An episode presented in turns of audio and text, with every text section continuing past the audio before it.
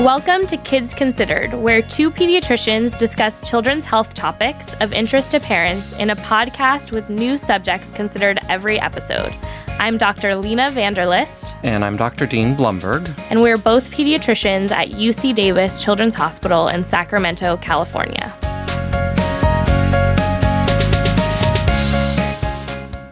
All right, so we are here on April 8th, 2020 for our COVID 19 update. Dr. Dean, it's been another big week. What would you say have been the biggest things that have happened this week with regards to COVID 19? Well, I think the most dramatic news has been coming out of the New York metropolitan area where the hospitals are really impacted. The, whole healthcare system is really impacted by the number of cases that have been occurring there. But we in California have not seen these numbers, um, but are definitely trying to reach out and help colleagues there. I know California sent medical supplies and ventilators to New York City. So, is the biggest difference between us and New York really just like how on top of people are that live there, or what is what are the predictions? Why did it hit so hard there? Well, it's hard to say exactly, but I mean, obviously, New York is a very concentrated area and a very dense population so that there's much more chance of social interactions and transmission of disease. And then I think the other thing is the um, actions that have been taken by public health in California. Relatively early, there were recommendations for social distancing, and what we've seen is really a dramatic flattening of the projected curve in California.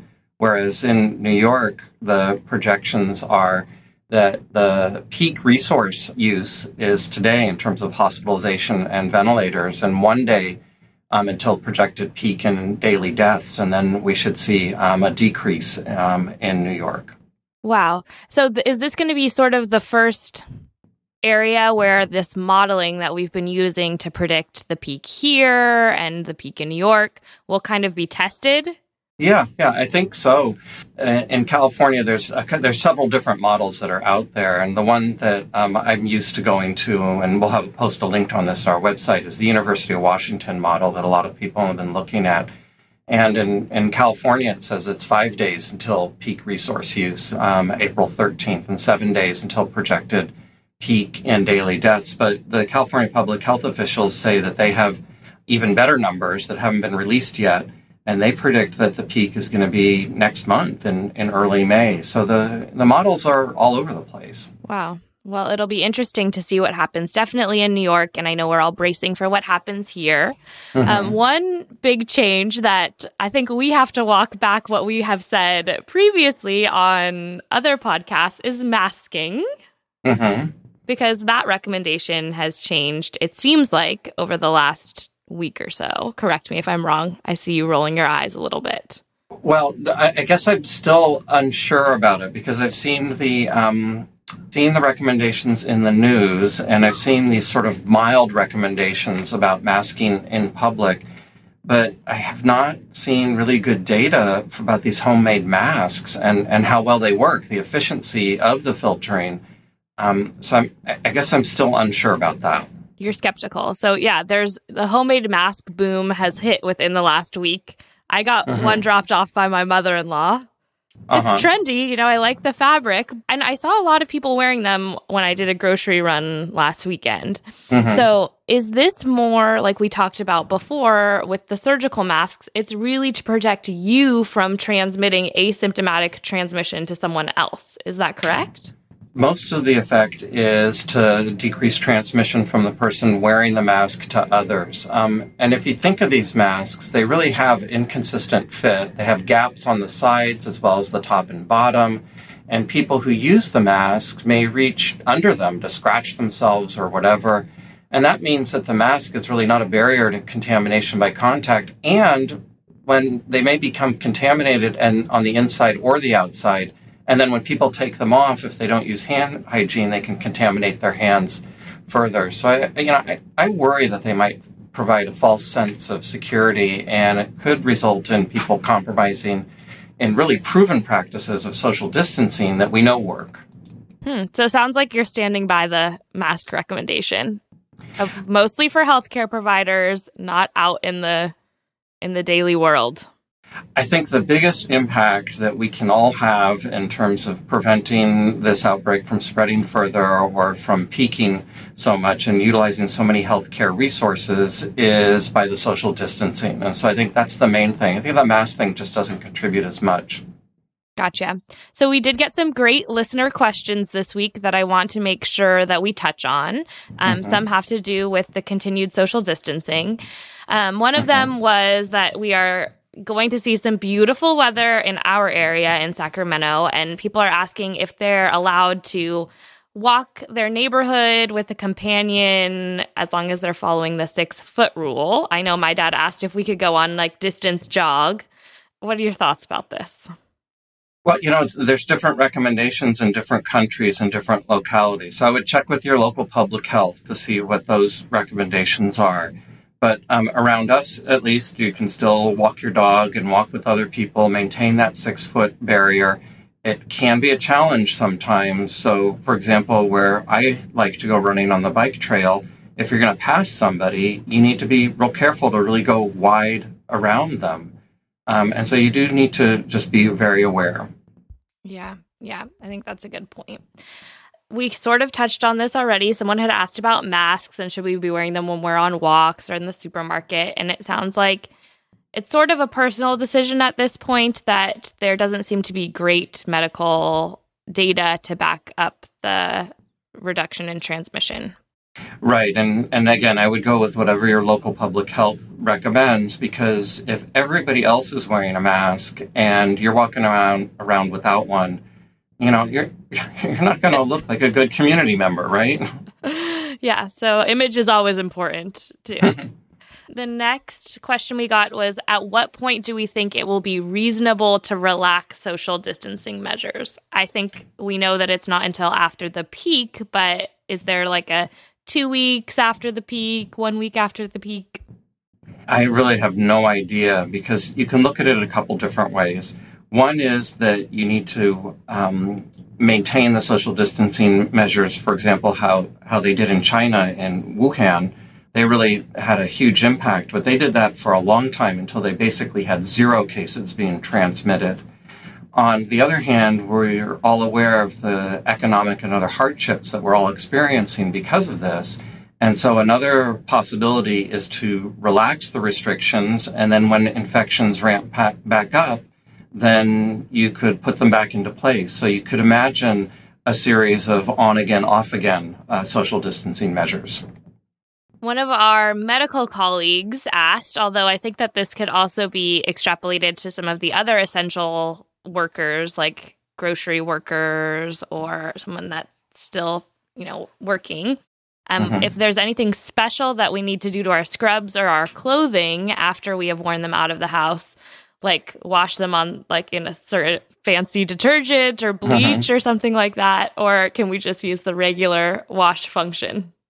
the regular wash function is fine. Remember that the virus doesn't um, live very long in the environment and it lives even shorter periods of time on porous surfaces such as fabrics. And it would be really unlucky to get infected from your clothes. For example, if somebody would have to cough on your clothes and at that exact spot, the virus would have to um, remain infective, and then you'd have to touch that spot and then you'd have to touch your face without washing your hands, and that would be the way you'd get infected. So that whole series of events is highly improbable. So I don't recommend any kind of special things related to laundry. Um, that you don't have to change and bag your clothes as soon as you come home. Okay, well, one easier thing to do. So that I'm sure that'll be appreciated. And then one other question, and we've heard other things similar to this or comment, is that this is a mom who said that her child is just demonstrating signs of anxiety about why we are social distancing and why they can't see their friends. And I think this is a really, really hard and common thing that people are experiencing right now. Um, we all have anxiety, and I think that our kids can read that on us. And then when you disrupt a routine um, that a kid is used to, it can get really, really hard.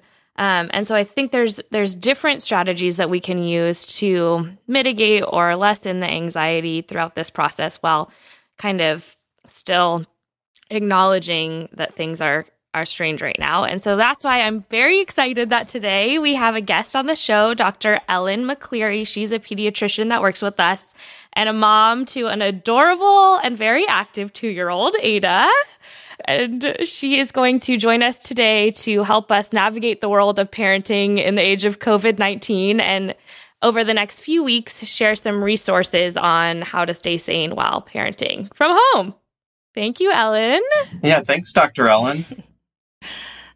Yeah. Hi, Dr. Dean. Hi, Dr. Lena. Thank you so for having me. So, I want to start by talking about just this like routine. I think this is one thing that kind of got totally scrambled with this COVID 19. And so, what are some strategies that you guys have used that you've seen other parents use to create routine during this chaotic time? Yeah. And I think, kind of like you mentioned, Lena, that um, this is a very stressful time for everyone, including kids, even very young children.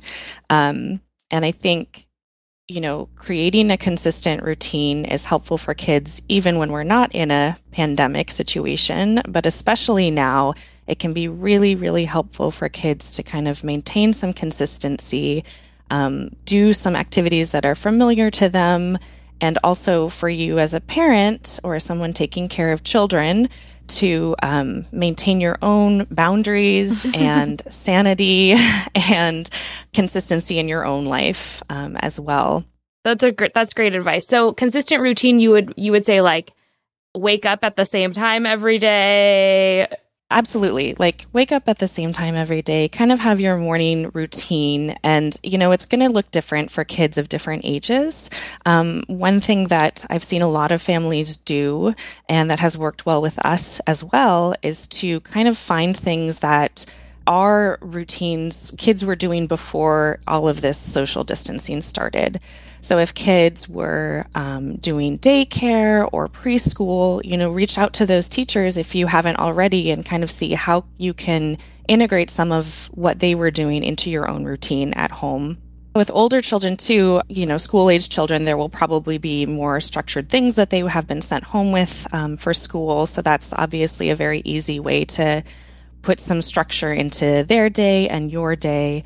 Um, and I think, especially, I mean, my own personal experience is with a young child right now. And I think, you know, even just picking out a few things every day that you want to accomplish and kind of plugging that into your routine of waking up at the same time, having your routine meals, having your routine nap time and reading times, and then having a few activities that you want to do every day and you can plug those in at different times, you know, where it's convenient for you, but that still gives you some sort of structure every day. Definitely. I've seen really great charts, especially for older children, you know, yeah. that are starting to read that they've made like eight to nine is breakfast, nine to 10 is, you know, math on the computer, 10 to 11 is this. And so that way the kid knows what to expect and it's not just like a free for all which sometimes it can be. Yeah, it seems like we've talked about routine on so many different podcast episodes related to so many different issues. And I can just imagine that really for the youngest kids, probably routine is the most important. Yeah, I think for kids and parents, both. and parents, so, right. So helpful. Mm-hmm. I always wonder the parents that are both working from home, which I know you are still going to work sometimes and your husband is staying home or vice versa, but it must be really hard to create that like okay i will supervise from 9 to 11 and then you take 11 to 1 and then we're flopping any strategies that you ran into about how to deal with that or also just a routine? I, I, think it's very, very hard. I mean, right now, while I'm speaking with both of you, I'm kind of hidden away in our um, extra guest bedroom and I had to, you know, have a long discussion that, you know, mama needs to go do some work and talk with some other doctors. And this is time for you to, you know, have your breakfast and then watch a Sesame Street and be with Dada. And, and, you know, it, I think even with really young kids, it's super helpful to just have an expectation and follow through with that expectation and explain to them, you know, what needs to happen. And oftentimes they will understand that. And especially if it is part of your routine, that one parent, you know, does a couple hours of work in the morning and the other parent um, tries to do some work in the afternoon. If that's what you're doing on a day to day basis consistently, kids are going to roll with that and um, be able to understand that and internalize that as part of their routine as well. Well, it's a lot of negotiation. Yes. yes, it's not easy. We understand that for sure. Another um, thing that I wanted to talk about was hopefully those older kids that were in el- even elementary, middle school, high school, now that schools are not reopening, it sounds like for the rest of the year, that the districts are working on getting some sort of online learning or materials sent to them. Are there any supplemental websites or um, resources that you found that can help these older kids? There's so many supplemental resources um, for kids with online learning and distance learning. And like you mentioned, most school age kids are going to have some materials from their school district sent to them and hopefully have some way of communicating with their teacher and sending in schoolwork. One resource that I found particularly helpful was the Wide Open School, and this is put together by Common Sense Media, um, which is a nonprofit organization that kind of screens different resources, like media resources for kids and families. Really, really useful website for all different things. Yes, and this Wide Open School is um, pretty cool. You can kind of go into it and say um, that you're a family with, um, and they kind of divide it up by pre K to five, um, fifth grade, and then grades six through 12. And so you can kind of select that. And then um, one of the neat things is that it you can plug in a daily schedule um, for you, your family, and your children. And then there's all different kinds of um, like field trip activities, um, learning at home, science activities, act, like arts, music activities, social studies, math. There's just so many resources on here, and it's very easily laid out for families um, to kind of plug it into their own schedules. Um, another thing I really like about this website is that it has a lot of resources that you can do offline. So, for um, some families maybe who don't have internet access and who are accessing this on their smartphone, um, they can use some of these resources offline. And then there's also resources for English language learners. Um, so there's some bilingual resources on there as well. Dr. Ellen, could you talk about also the issue of parents now supervising their children doing their schoolwork at home and like the tension that might create because it's a new it's a new role for for them. I am not an educator. Uh, parents who are at home with their kids now are not professional educators, but they've kind of been thrust into this role. Um, and it's it's really difficult to navigate. You're you have to supervise your children doing all of this schoolwork, especially your school age children, and then also you have to kind of be available to help them if if they need help. And i would say that i've heard of a lot of teachers who are doing a lot of really creative ways of making themselves available to their students and to their students families with online help. So that's a great resource. I would first reach out to your kids teachers if this is something that you're struggling with. And then as far as supervising your child's schoolwork you know, I think that's kind of where a schedule can come into hand, like a routine can come into play again. Yeah, so you're not like looking over their shoulder, but like at the end of math hour, you just like check in and say, "How's it going? Do you need any help?" It doesn't need to be like a, you're a watchdog all the time because that might actually lead to worsening anxiety for some of these kids. Absolutely. And then you're not able to get any of your own work done or any anything you need to get done around the house as well. So I think yeah, having some dedicated times where you can both sit down and review schoolwork, um, go over some issues that your child um, encountered, um, and then just having those set times, maybe at the end of the day or you know after a few hours of schoolwork, I think is really helpful. I have to say, I'm a little bit surprised during these extraordinary times that what we're talking about is celebrating routine. that that routine should be something that we should all be striving for. Totally, it should, and I think that's how we're all going to get through this. And I think one other useful thing, if you're just like at your wits' end or you don't know how to help your teenager with their math homework, would be to reach out. Like if your te- if the teacher's not available for like an office hours, you can reach out to grandparents or family friends. Um, use your community. It takes a village to raise a child, even a virtual village we all want to be here during this hard time. So, Dr. Ellen, thank you so much. It's nice to get input from a parent because uh, Dr. Dean and I are, you know, over here gardening and watching new shows. and I'm just kidding. He's a lot busier. But, um, you know, social distancing is a lot different when you have a family. And we want to gain the perspective of that for sure for all of our listeners. So, over the next few weeks, Dr. Ellen will be sharing some arts and crafts, some ways to get into different educational experiences while at home, and really making the most of this time with you and your little one at the end of our episodes. Mm-hmm. And she's put together a really awesome um, list of resources, and so those will be on our website. Yep, we will post those. And in the meantime, we hope that all of you are staying safe. Um, please continue to send us your questions, and we will do our best to answer them on the next podcast. It is April 8th, 2020. That wraps up this episode of Kids Considered.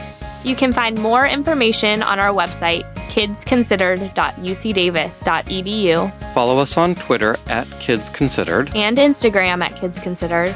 If you have feedback on this show or topics you would like us to discuss in the future, we would love to hear from you. Please call us. Our number is 916 915 3388. Or email us at kidsconsidered at gmail.com. Please rate us on iTunes or wherever you subscribe to your podcasts. Thank you for listening, and we hope you will join us for our next podcast. Kids Considered is sponsored by UC Davis Children's Hospital.